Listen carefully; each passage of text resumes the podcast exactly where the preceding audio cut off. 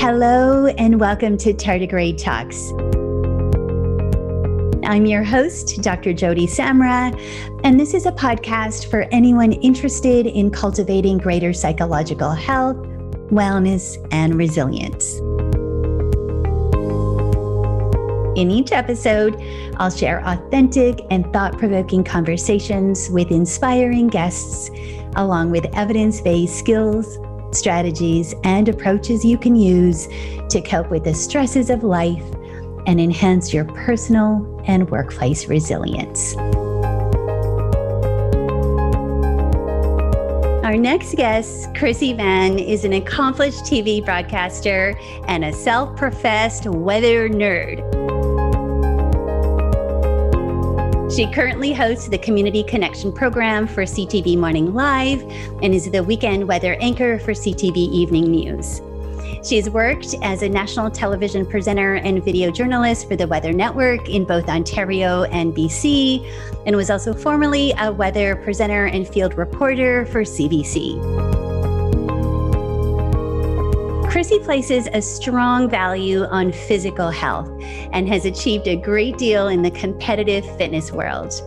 She's a bikini competitor with the Canadian Physique Alliance and, of note, won first place in her class at the Iron Ore Classic in 2017. Chrissy is very passionate about the mind body connection and how physical activity enhances our memory and creativity. She regularly blogs about this, and beautifully so, through her blog, Van in Van City. And last but certainly not least, Chrissy is also an avid motorcyclist. We'll be talking about the life lessons learned from having a parent with a chronic health condition, the power of journaling as a tool to enhance self reflection, the reality and challenges associated with being a woman in media in the modern age, and the role of fitness competing and motorcycles in conquering fears and misconceptions. Welcome, Chrissy. I am so excited to have you here with me today. I'm so excited to be joining you. Well, let's start with how are you today? oh, I feel like in the state of the world, that can be a loaded question these days. But you know what? You get up, you're alive, you can take a deep breath, you can move and interact in the world. So I'll take that as a good day any day. yeah, pretty good days, right? And some days all we have gratitude for is getting up and out of bed and, and uh, that's not a bad not a bad thing to be grateful for uh, well, well chrissy let's start by talking about your media career now you from a very young age knew that you desired a career in television broadcasting and this desire has brought you far and wide across canada and beyond. Um, and so tell me what it was about this career that drew you in at a very young age it's hard to think as a little kid, I quite literally would travel along with a VHS camera and pretend I was broadcasting. That was me. My mom would call me a little ham. It was back in the days where you had cassette players for the radio where Oh yeah. We all remember those. I would hit play and record and actually act like a radio DJ in between my favorite mixtape songs that I was compiling. Oh my so, goodness I know it was always such a huge part of what I wanted to be. And then it was when I was in high school, I remember it was a project where they have a case study and it was about this girl and her job was a journalist. And that's where my mind clicked that all these public speaking competitions that I was doing as a child or school performances with elementary school plays were all taking me to this place that I could actually funnel that into a career. And that's where I really honed in on television broadcasting. I just knew in my heart of hearts that I was going to get there. I didn't know exactly how it was going to unfold, but I knew what the ultimate goal was going to be. Yeah. And what, you know, when you look back and, and think of your young little self that was, you know, walking around with the VHS and cassette recorders, what drew you? Like, what, what was the kind of appeal of journalism for you? I just love I loved public speaking. I loved sharing stories. I loved asking questions. And that's exactly what this type of job could be. I think as I got older, I started to discover that hard news wasn't necessarily the avenue for me because my personality is very bright and bubbly. And I started to accept that more and more about myself. And ultimately, I was able to translate that into the career path that I have and find roles that assimilated with that those parts of my personality. Yeah, it's interesting, isn't it? That kind of um, as we grow into ourselves and learn a little bit about what do I really like and who do I want to be and how do I want to show up every day, that that really matters for us to have that awareness um, when we're making our, our career choices, doesn't it? Absolutely. And it's just kind of interesting to look back and know how you evolved. As I mean, when I was a little kid, I used to say, Oh, I'm going to be an actress. And then that transformed, as I say, into journalism. So seeing that whole timeline evolve and just the steps that you learn about yourself along the way it's it's been a wild ride that's for sure hmm. what have what have been some of the most interesting lessons that you've learned I would say the biggest one, if we're talking from a career standpoint, would be to not give up on yourself um, and certainly not have your identity wrapped up in exactly what you do. This was a career that didn't necessarily unfold easily for me in the beginning. I knew what I wanted to do. However, like anything, you're a resume in a stack of hundreds of resumes. And when you're green, you're not necessarily going to get a green light right away. Meanwhile, you could have somebody else that, let's say, you studied with all of a sudden accelerate into the career path of your dreams. And when you're younger, especially, and sometimes even when you're older, that can be tough to deal with. Uh, so I think the biggest lesson is perseverance. My first job at the Weather Network, I applied every four months for two years, wow. and I, I wasn't. I I decided to not take it personally anytime there was that Dear Johnny rejection letter. I just knew eventually one day that door is going to open, and eventually it did.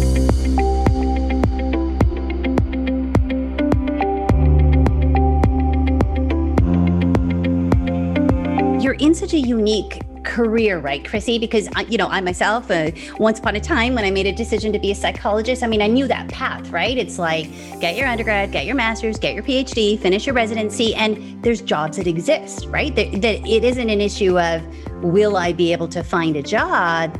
Um, you know, you kind of, and I think many paths are like that, where we can kind of go down and know we're going to have a job at the end of it yet with media is i mean the reality is we know the number of positions that are available for the number of people that have a passion in that area is so so skewed isn't it it really is. And you know that going into it, yet somehow you have this love affair that you cannot look away. I was in a unique position of graduating in 2008, which of course was the 2008 recession. So it was already a very competitive field. And then on top of that, you had a lot of corporations making decisions where they were shrinking their staffing levels even further.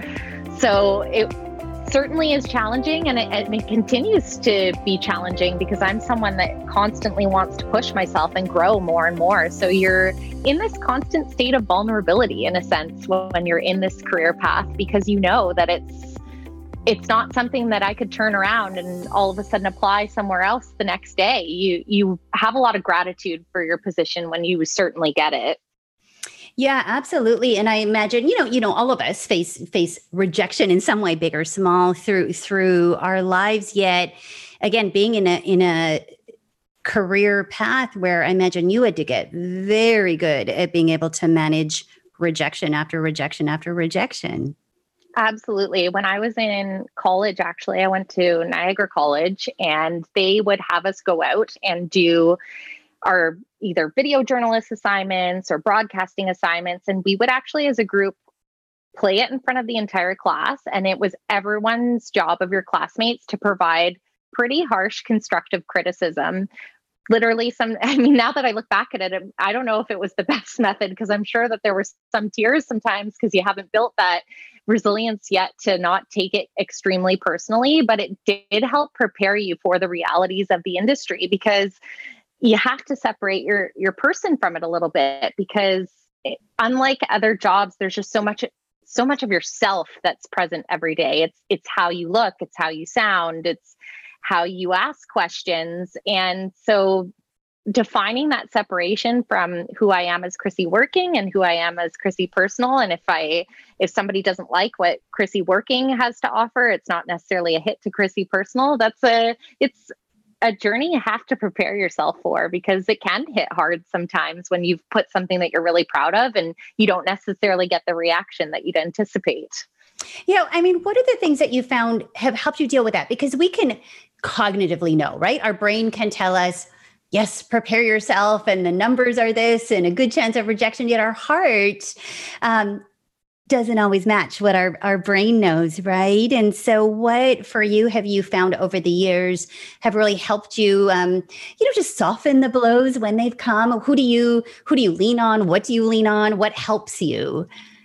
So I feel really lucky from a personal standpoint. I've known my husband since I was 15. I met him when I was in high school and I I mean he's my confidant and my biggest believer in myself. He's been through every up and down and probably knows my dreams in the biggest capacity of anybody. But aside from him, my biggest confidant, I, I, guess, in a sense, is myself. I've journaled through my entire career, which actually blows my mind as somebody that sometimes procrastinates that I committed to that level of journaling in my life. but I can look back on entries where I felt so low and it took me a long time to bounce back from different rejections that I faced. But I think as my journal grew, it also became this amazing tool that when I hit another roadblock, I was able to look back, read those entries, and know how far I'd come from how low I might have felt, if that makes sense. So I can't uh, recommend a better tool. It's the number one thing I almost say to people: journal. It's it's wonderful to reflect on your own thoughts in that way. Well, I, I love that you're saying that because as a clinical psychologist, I'll tell you, Chrissy, journaling and writing is one of the most regular recommendations that I that I make. And we know from the science, right? This isn't just like, oh, I feel good for a bit.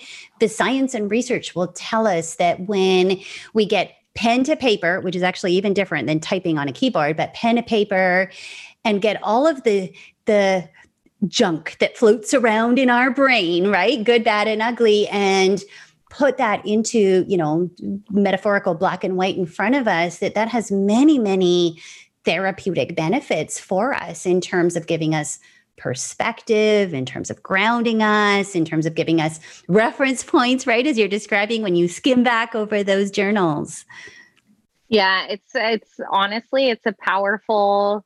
It's when everyone always says what are the most valuable things that you own. Ironically, most top value items that I have in my house are things that are pen to paper, whether from somebody that's special in my life or these notes to myself. Yeah, so climate crisis comes, and in your uh, bug out bag is you're grabbing your journals and taking those with you. Is that right? Funny enough, they literally are.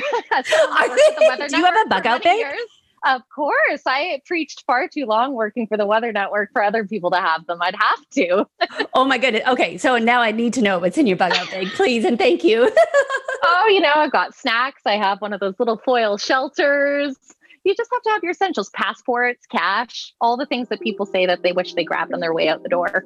Okay. I feel like that's something I should put my mind to while we have the gift of time right now through the pandemic. and-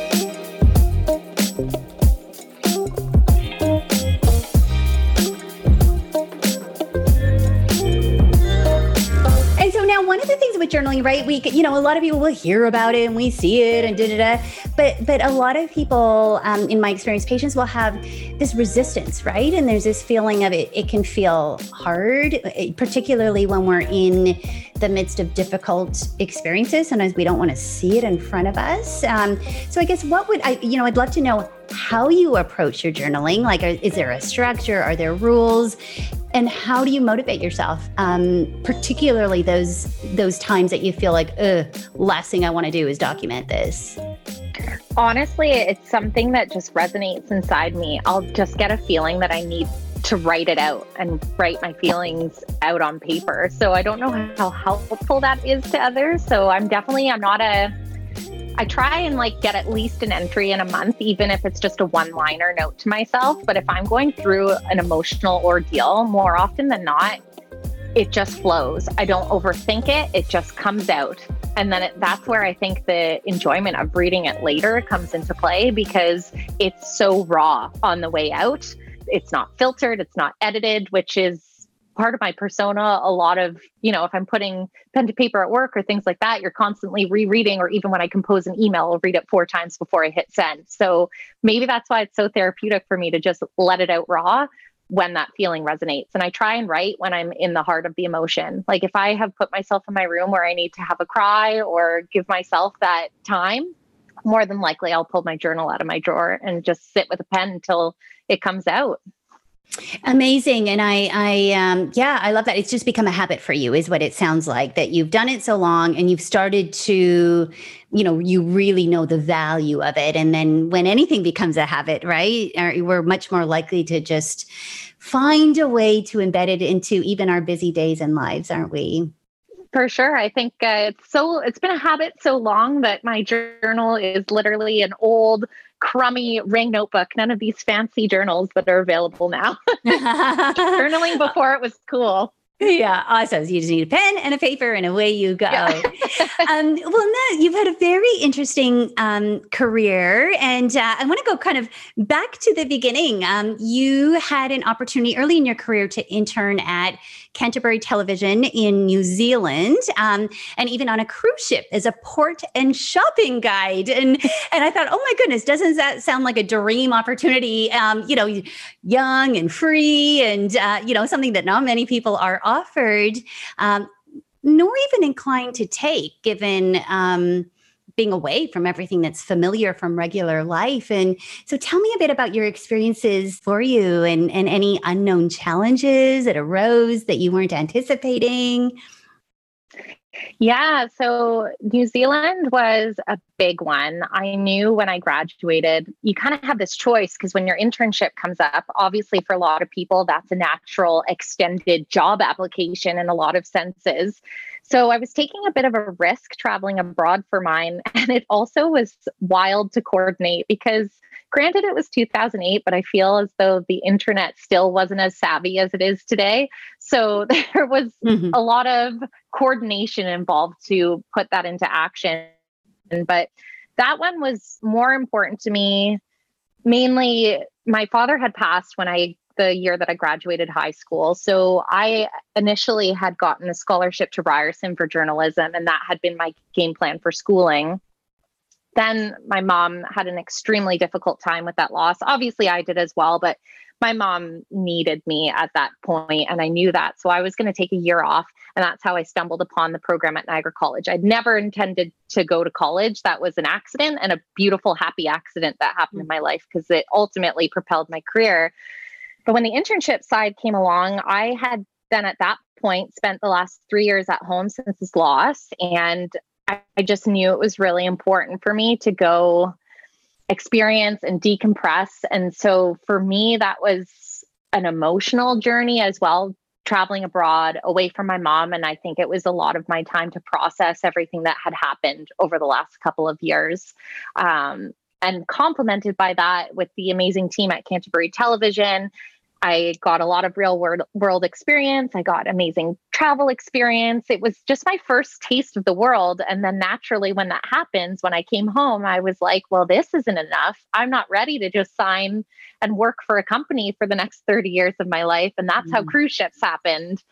So I found out about this job, Port and Shopping Guide, where you literally have live shopping talks that you do on board and you get a little shopping channel in their in-house television and for me it was my best way to keep that sense of adventure while i was young and didn't have any obligations at home yet mm-hmm. simultaneously build my demo reel which looking back at that initial reel is hilarious and makes a lot of sense why Weather Network didn't necessarily scoop me up in those first few we all start somewhere, don't we, Chrissy?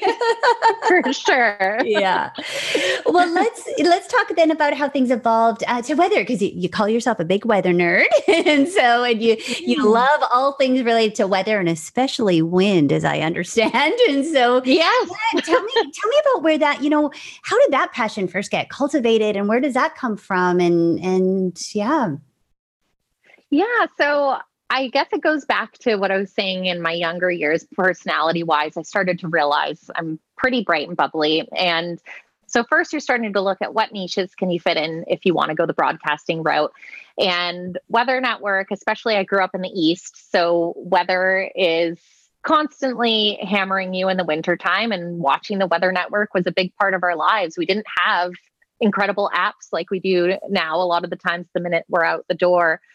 So that would be on a lot of times for my drive to college, what I was going to face out on the road. So it's funny with the people that we see on TV, all of a sudden they're parts of your lives. And I was like, I want to be Kim McDonald, who was from my town that worked on there. I had so much admiration for this woman that worked on the Weather Network. And that's when I started to look at the opportunities with them and the stories that we were telling. And for them, it's all about time I'm out in nature and the unpredictability of Mother Nature. And that's what really resonated with me. It was these fascinating stories about Canadian weather. What's the number one conversation we have in every elevator ride? I absolutely give a very right. Mine just happen to be more detailed descriptions when people bring them up. they always leave with a little weather tidbit before they know it. Um, but yeah, being able to share those stories, it, it was such a, awesome. I have nothing but great things to say about my experiences with them. I traveled all over Canada from the wildfires in Fort McMurray to the nor'easters in Atlantic Canada.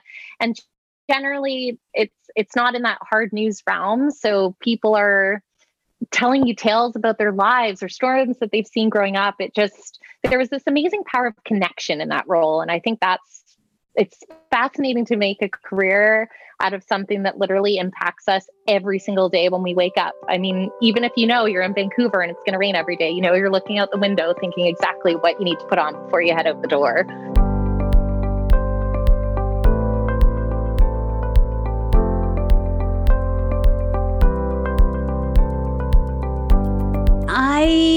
Of course, met you first through the media world with you interviewing um, me on, on various topics over the years, um, particularly around the impact the weather has on us psychologically and our mental health. And, and I guess when you think about nature, when you think about climate crises, of course, we've seen so many, oh, particularly over the last year and when you think about resilience, what what things float in your mind and keep you up at night, Chrissy?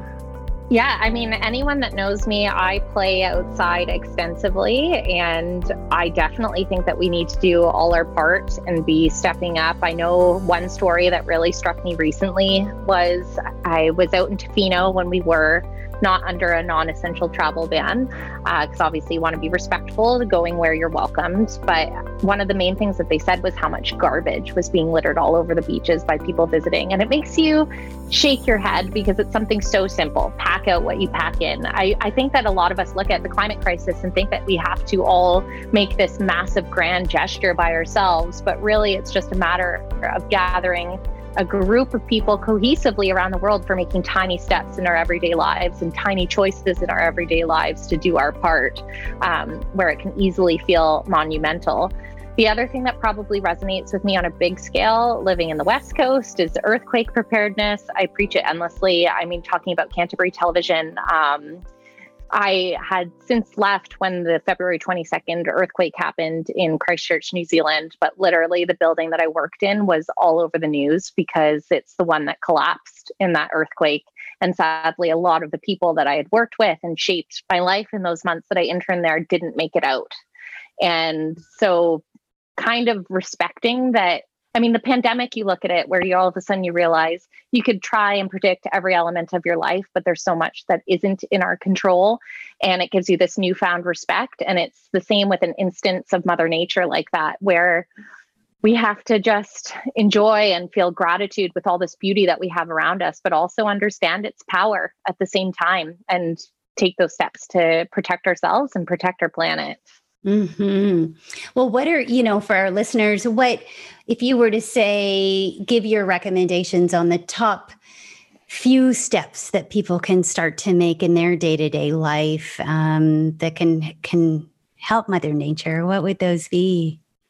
Well, I would say the big one actually was my New Year's resolution that I I wish that I did better on on a regular basis, but I'm someone that consumes water regularly. I have reusable containers for all the water that I consume. I actually was really taken back when I went home to visit to Ontario. Um, the amount of not to pigeonhole them because I know that obviously this is just a, a, small subculture of who I was visiting, but the amount of plastic bottles that were still being used made my jaw drop. It's such an easy mm. thing to just have a reusable container. And it's the same. My New Year's resolution was with coffees. I love coffee. Anyone that knows me knows I love coffee. Mm-hmm. And so trying to once again bring your own cup in, so many places are willing to fill it. In fact, they're happy to save you money if you bring your own container. Uh, those are probably the top two little steps that do in your day. And then, third, if you're going out hiking and playing in our outdoors, please don't leave garbage in these beautiful places. Please don't leave it down on the seawall or wherever you are in the world if you're out walking. If you see it, pick it up and put it away. The amount of times I've been out and I'm walking my dog, if I see a piece of trash on the ground that blows in my pathway, it literally takes less than a second to pick it up and put it away. Those are the tiniest steps that you can take. But if we were all doing our part, I think that all of those aspects would be way smaller problems. One wonderful, wonderful words of advice and wonderful places for for all of our listeners to think about making changes changes in. Um, now, let's, uh, Chrissy, let's talk about you being being a female in media. Um, and I, of course, am a psychologist. Media is not my career, but have been very involved in um, speaking as an expert um, over the years. And you know, I, I vividly recall this um, one interview I did, my goodness, it would have been probably 15 years ago, very early stages of me getting kind of on the evening news. And, and I remember I'd been asked to comment on something on a national network about the psychology behind voting behaviors back then. And, and anyway, so here I was, do this interview. And I still remember um, late that evening receiving an email that came through my website. And, and it was this novel written by a viewer, a female viewer, who went on a tirade about my appearance and, and believe it or not, about how unprofessional my curled hair looked on TV. And while I can now laugh at this and look back at it and realize it had nothing to do with anything about me, I I recall just being riddled with anxiety and self-doubt, my goodness, for weeks to come.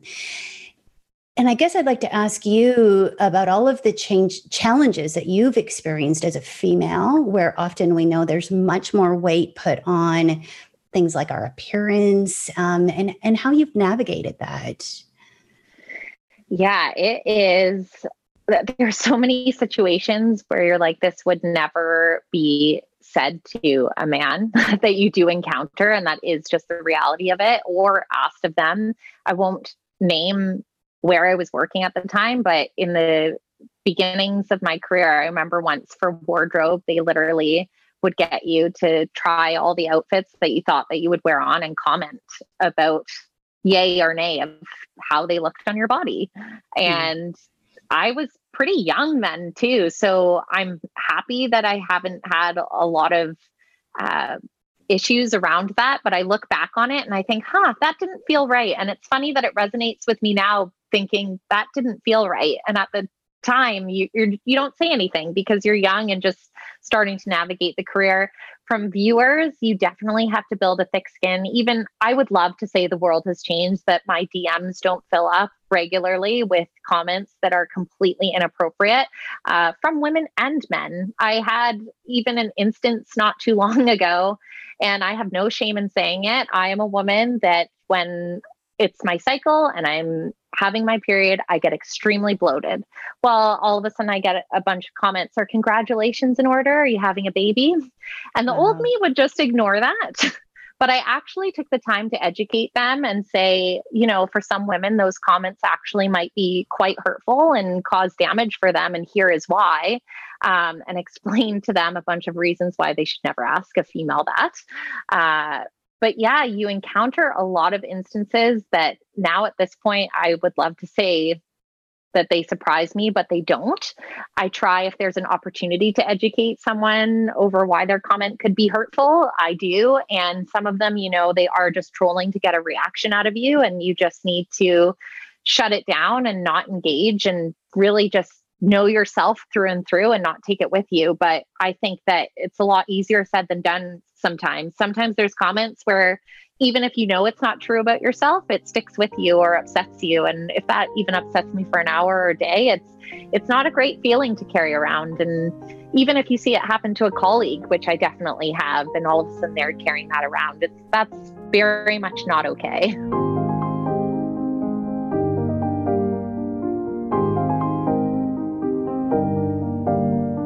What's the advice you give to those in our work environments, right? All the way from top down, right? Our leaders, the directors, the people managers.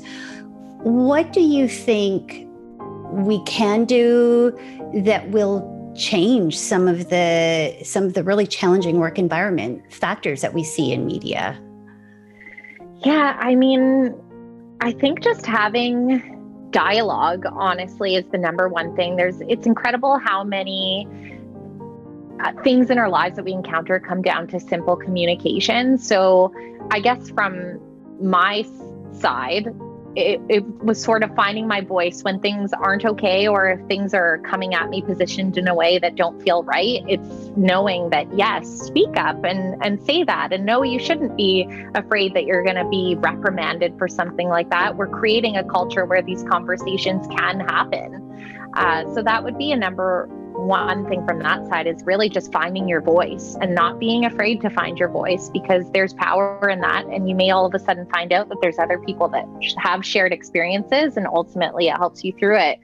And from the side of an employer, I think the same thing for them is creating an environment where there's constant communication and conversation, uh, realizing yeah like the amount that's placed on your looks in media it can be a little bit unbelievable sometimes but even when i'm giving a compliment to a female coworker let's say they have a great outfit i always ensure i that's never the compliment that i go to if they post mm. it on their their social media even i always want to compliment the story that they've told because a lot of times i see someone that posts this incredible story that they've worked on in their work and the, all the comments you see, great dress. And that's lovely to hear and all, but we are people of substance and a lot to offer. And the tides are changing when it comes to female empowerment, but we have a lot of work to do. Yeah, absolutely. And as you're speaking, I'm thinking it's about being intentional in our words, right? And and we'll we'll often think of, you know, I think with with kids, I my goodness, you know, the little girl that's told how pretty she is, and again, all nice and dandy and and usually not given with you know malintent but to be intentional in reinforcing attributes and personality characteristics right? And we think rather than telling the little girl that she's pretty to be able to say you know you're so smart or you uh, did this so well or you were so polite you would think you know and, and i and i do agree we have still so far to go when it comes to how we think about the different ways we approach and really reinforce women versus men. Absolutely. It's uh it's a constant evolving conversation, but the conversations are happening and they're happening more and more. And I think that's what's so wonderful to see.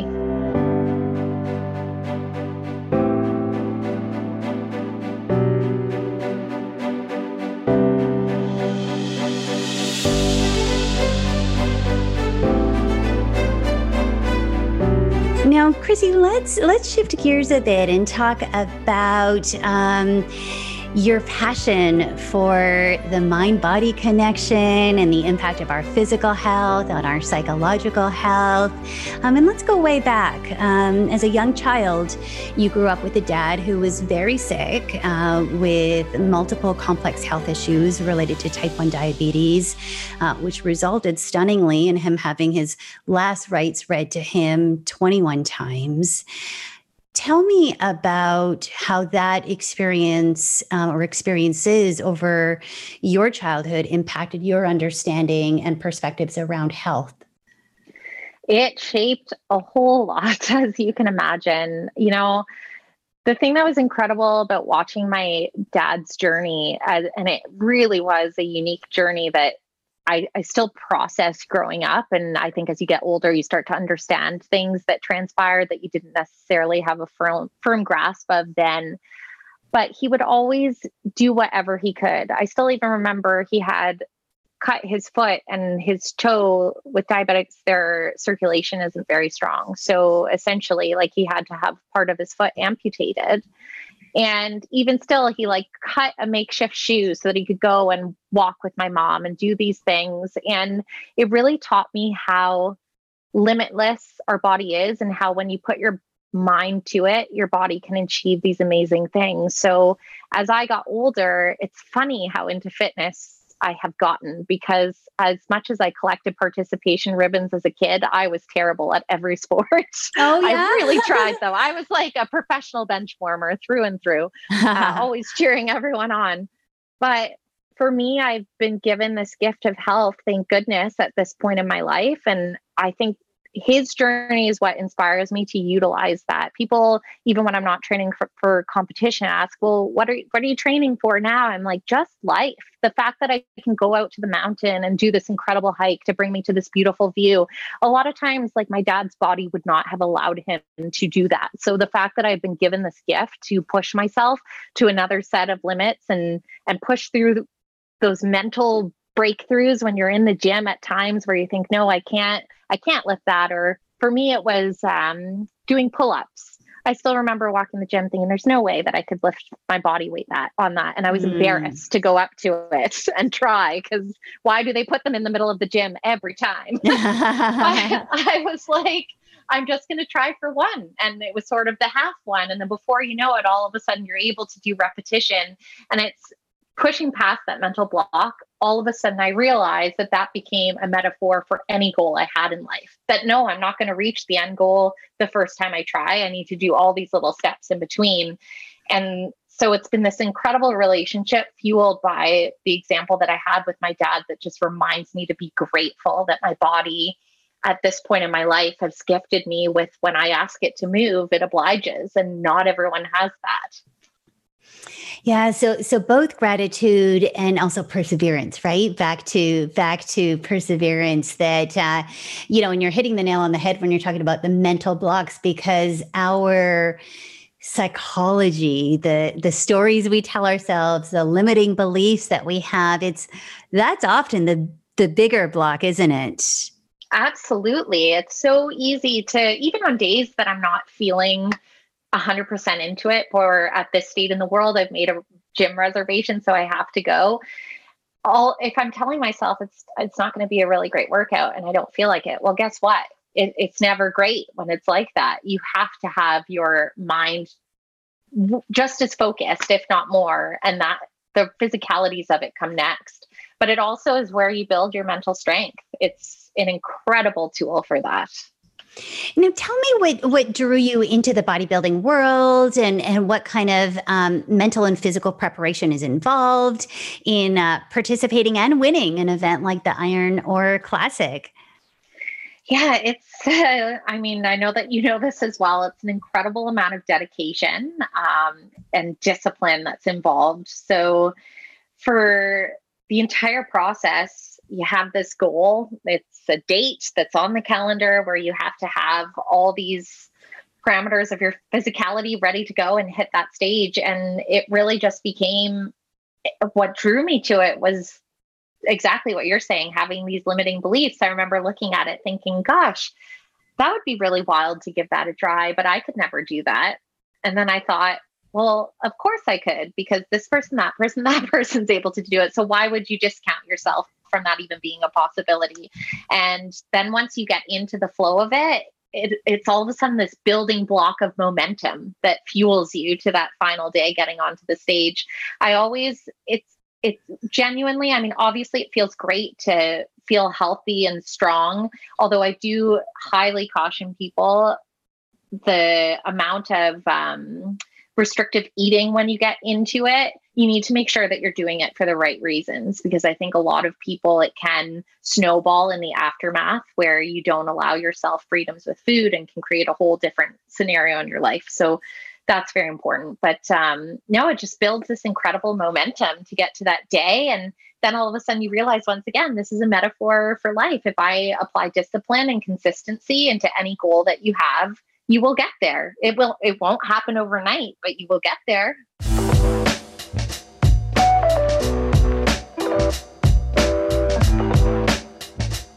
Let's talk a bit more about some of the the dietary restrictions and approaches because of course competitive fitness training involves much more than just strength t- training and endurance um, physically or mentally.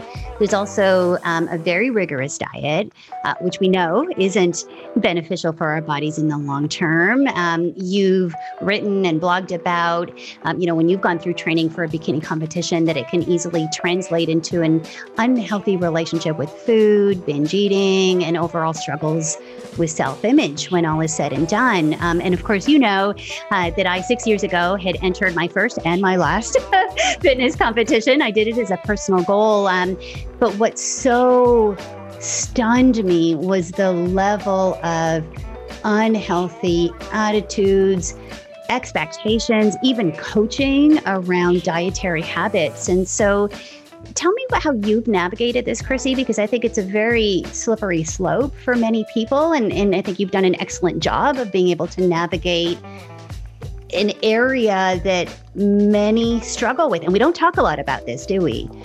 No, 100%. I mean, even going into it, I don't even think I understood the level and also psychologically what starts to happen to you when you are restricting to that. I mean, we're talking measuring your meals and traveling everywhere with a Tupperware. I remember the last time I competed, actually, I had a shoot for one day. We took a bunch of kids to Disneyland for a day. It was a charitable component, which was an incredible day.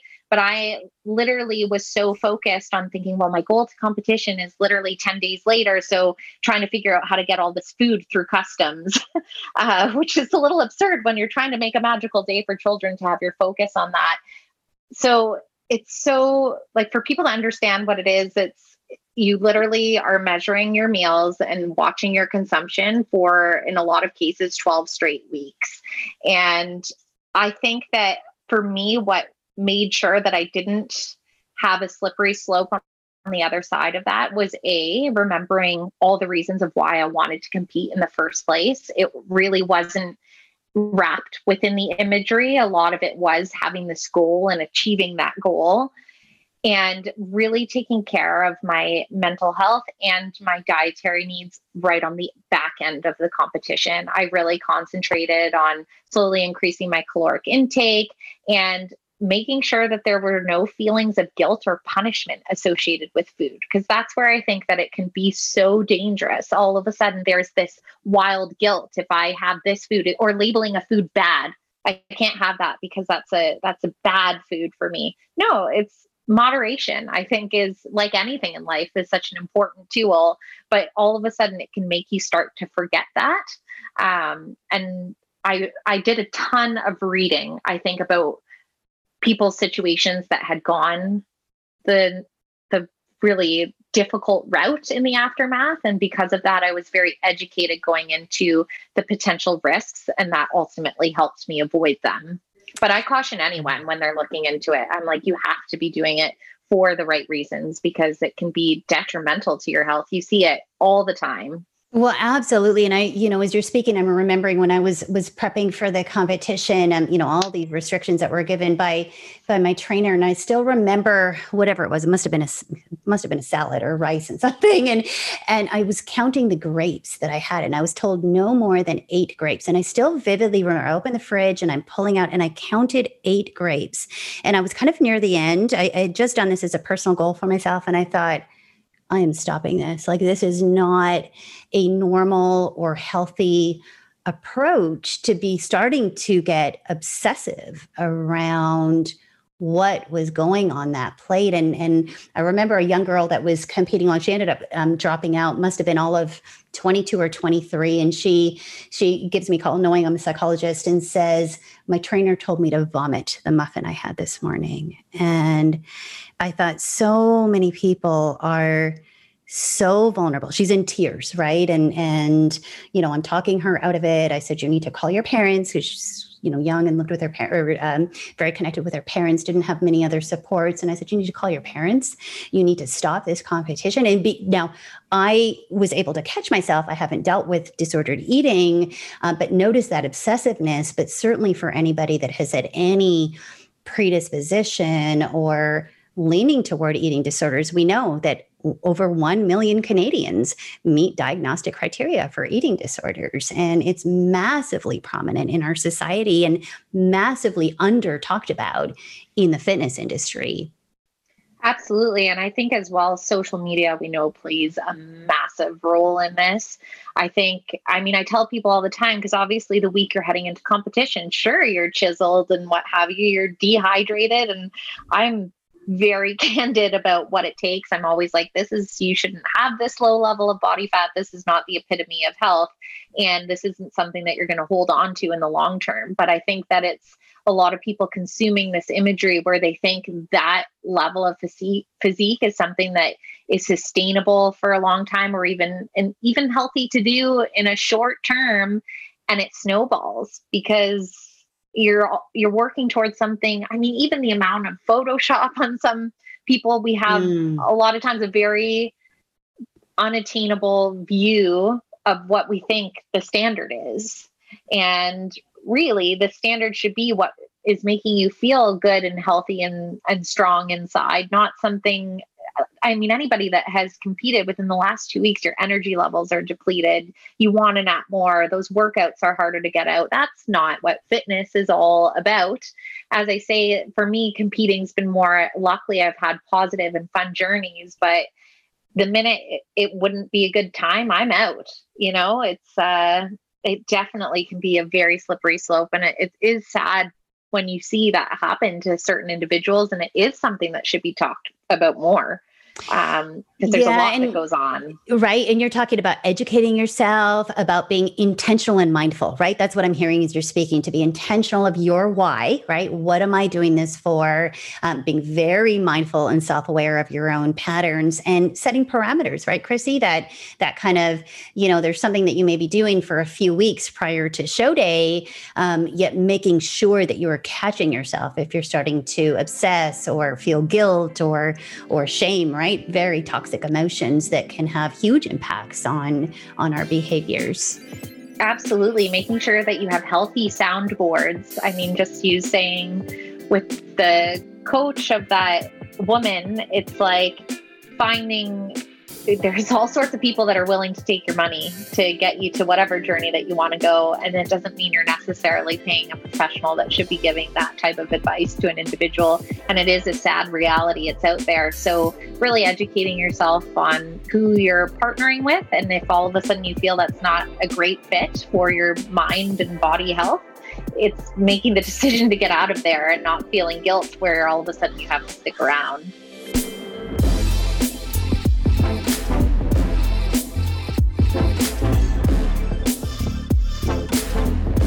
Now, Chrissy, let's let's shift gears to another kind of fun part of your life. Um, I have loved reading more about your personal life experiences through your blog, Vann. That's with two N's uh, in Van City. Uh, you write so beautifully and openly and honestly. Um, what was your motivation for starting this blog? First of all. It's, it's so funny because I I would say it's the thing I procrastinate around the most, and I love writing. Um, Uh, I think it just goes back to the journaling where all of a sudden I I literally have no plan, which is why there's such a lack of consistency with what goes up there. But it, I write when it resonates with me. To me, I just I, I think I had verbalized it to you in correspondence prior us to discussing here, but as I've gotten older, I've realized that all the advice that I was given as a child, and I was very close with my dad, was from somebody that knew he his time was more than likely going to get cut short uh, with the obstacles that he had in his path. That was his reality, and it taught me about the fragility of life. And so as a result, I really strive to live a life that is filled with adventure and exploration. And I try not to turn the page on a day without it feeling like I've done something, even if it's as simple as taking a walk in the city of Vancouver and looking at the beautiful mountains that we have here and feeling gratitude for that. I like to do something that makes me feel that zest of life. Mm. And hmm. so through my writing, I've been trying to just convey that sense of urgency with others, which is why the pandemic, I think, struck such a chord with me when it happened because simultaneously, I feel like everyone in the world learned the lesson that I had learned from my dad's illness that there's life is a gift and we don't know we don't have the promise of tomorrow. We often just live thinking that there'll be days and days and days ahead and we we don't know that. And in his case he he really felt like he was on borrowed time every day. And so it's about making the most of that time. And through my writing i just really sometimes get inspired in whatever instances have happened in my day or that week or whatever subject matter i choose to write that to invoke that feeling in people that this is a gift and you're here now and to embrace the world that we have around us and the life that you're living and the relationships that you're building and make it meaningful. Mm-hmm. Well, our, our perspective and attitude is is almost everything, isn't it? When we think about, you know, being present in our life and and you know, grabbing life, um, you know, the bull by the horns, right, so to speak. When we think about, um, not taking for granted um, any of the moments that we have. Um, now, one of the things which I think is very cool thing about you is you ride a motorcycle. You don't just ride a motorcycle. You're part of you're part of a massive motorcycle community. And and in one of your blog posts, you talk about uh, the Litas, a woman uh, women motorcycle community, women on bikes. And and so um, I would love to know more about what what drove you to start riding, how you connected with this group, and just talk a bit about the community. Yeah, the community is unbelievable. It literally makes me giddy to think about it because who would have imagined, honestly, talking about just living life with a little bit of zest. My husband, as I mentioned, I've known him since I was a teenager. He's always rode bikes. And I literally came to ride quite recently. It was just two years ago. And I was sitting on the back of his and there was this other woman that pulled up alongside us, and I'll never forget it. We were in Abbotsford, and there was a train in the background, and it was just like the most magnificent scene behind this woman. And all I started to think is, why am I back here? Why am I not riding that bike? so, quite literally, the very next day, I wrote to get my license, and the day after that, I bought a bike. And I am not mechanically inclined, but I was like, I will learn and I will figure this out. And I now have had a love affair on two wheels. It is a such mental therapy when I'm out there on my own. I did my first solo motorcycle trip to the island this summer and just having that time with the wind, which admittedly I love as the weather nerd. Um, it's it's just this incredible place of peace and thinking and so not only do I have those solo benefits, but as you mentioned, I then heard about the Litas, which is an all women inclusive riding group that's worldwide, but we have an incredible chapter here in Vancouver. I remember going to my first event, which I found out about through social media, being so incredibly nervous. But instantly, you have this bond with these fellow women because you share a passion for something where women are still the minority. And the perception of who women are on bikes is also still this made up perception of who women are on bikes. They're they're they're doctors, they're lawyers, they're servers, they're they're everyone. It's just this incredible community that's full of sisterhood, honestly. I've made some of the best friends that I have had since moving out to Vancouver.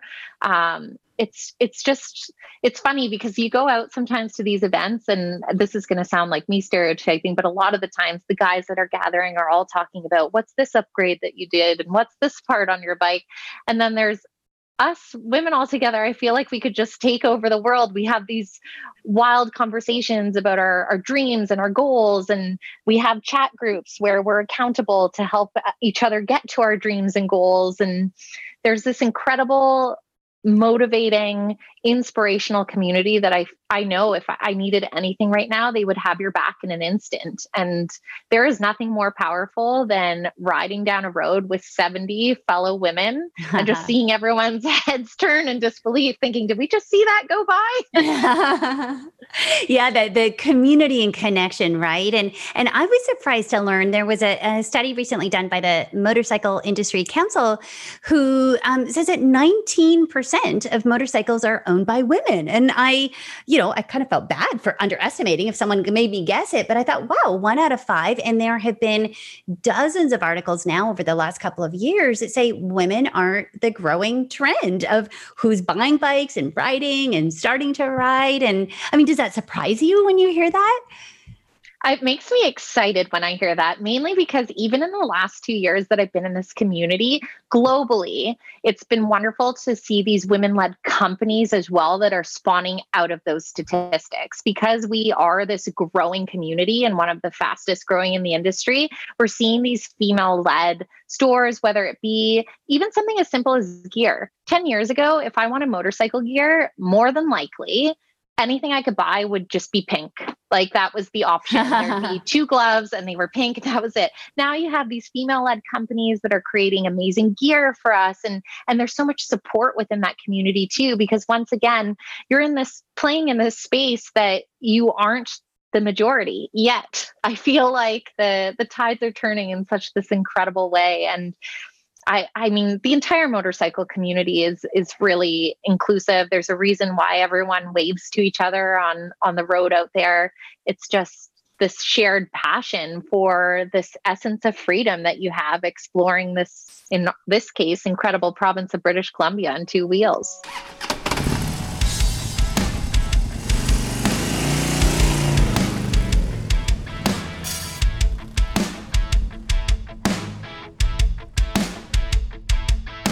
You've got this beautiful quote um, about riding, and uh, and and um, you say, "My journey into learning to ride is a reminder that at any point in your life, you have the ability to acquire new skills, to introduce new faces into your story, to conquer a fear, to rise up to a challenge." You are forever capable of all of these things at any time in your life. Now, as a lifelong learner, I so love and embrace and, and echo these sentiments. Um, you have clearly pushed yourself, your body, your skills, um, and abilities into so many unique areas. And, and I guess for our listeners out there, um, what words of advice do you have on encouraging others to do the same? I would say to them, we have been given this gift, and that is this moment where literally you can at any moment make the decision to create a new story in your life. I've made this promise to myself that if my life were a book, if I had a book, for example, I wouldn't want to read the same chapter over and over again. Why would you do that with your life? And I think a lot of times the pressures and stresses of life kind of funnel us into that style of living. But you have the gift and this choice to shake things up and write a new chapter for yourself. And it doesn't need to be something tremendous and big. It can be one little chance that you wanted to take or one little hobby that you wanted to take up. There's no limits. I think that that is the most important thing. You can add anything to your story that you have envisioned for yourself and you have the ability to do that at any time and even if you don't get it right away just like trust me the amount of stalls i had on that motorcycle before mm-hmm. i could get it mm-hmm. going every time were tremendous but it will come with a bit of perseverance and when you add all of that together all of a sudden you've created new dreams for yourselves and there's a lot of power in that and knowing as well that you're the one that has that within your power Ah, such such beautiful um, words of advice, Chrissy, and and thank you so much for being such an inspiring woman, a very cool woman on your motorcycle, and and uh, really just inspiring uh, so many through the range of challenges that you've taken on. Um, I really admire the work that you do. Uh, it's been my real pleasure to have you on the other side of the interview, mic. Um, and so, thank you for sharing a bit of a snippet of your life and your work world with our listeners today. Thank you so much for having me. Thank you so much to our listeners for tuning into Tardigrade Talks. If you've enjoyed our conversation, we would love for you to subscribe and consider sharing with a friend. We have a breadth of free resources designed to help you enhance your psychological health and wellness on our website, tardigradetalks.com. Thank you, and I hope you join us at the next episode. Wishing you psychological health wellness, and resilience. Until next time.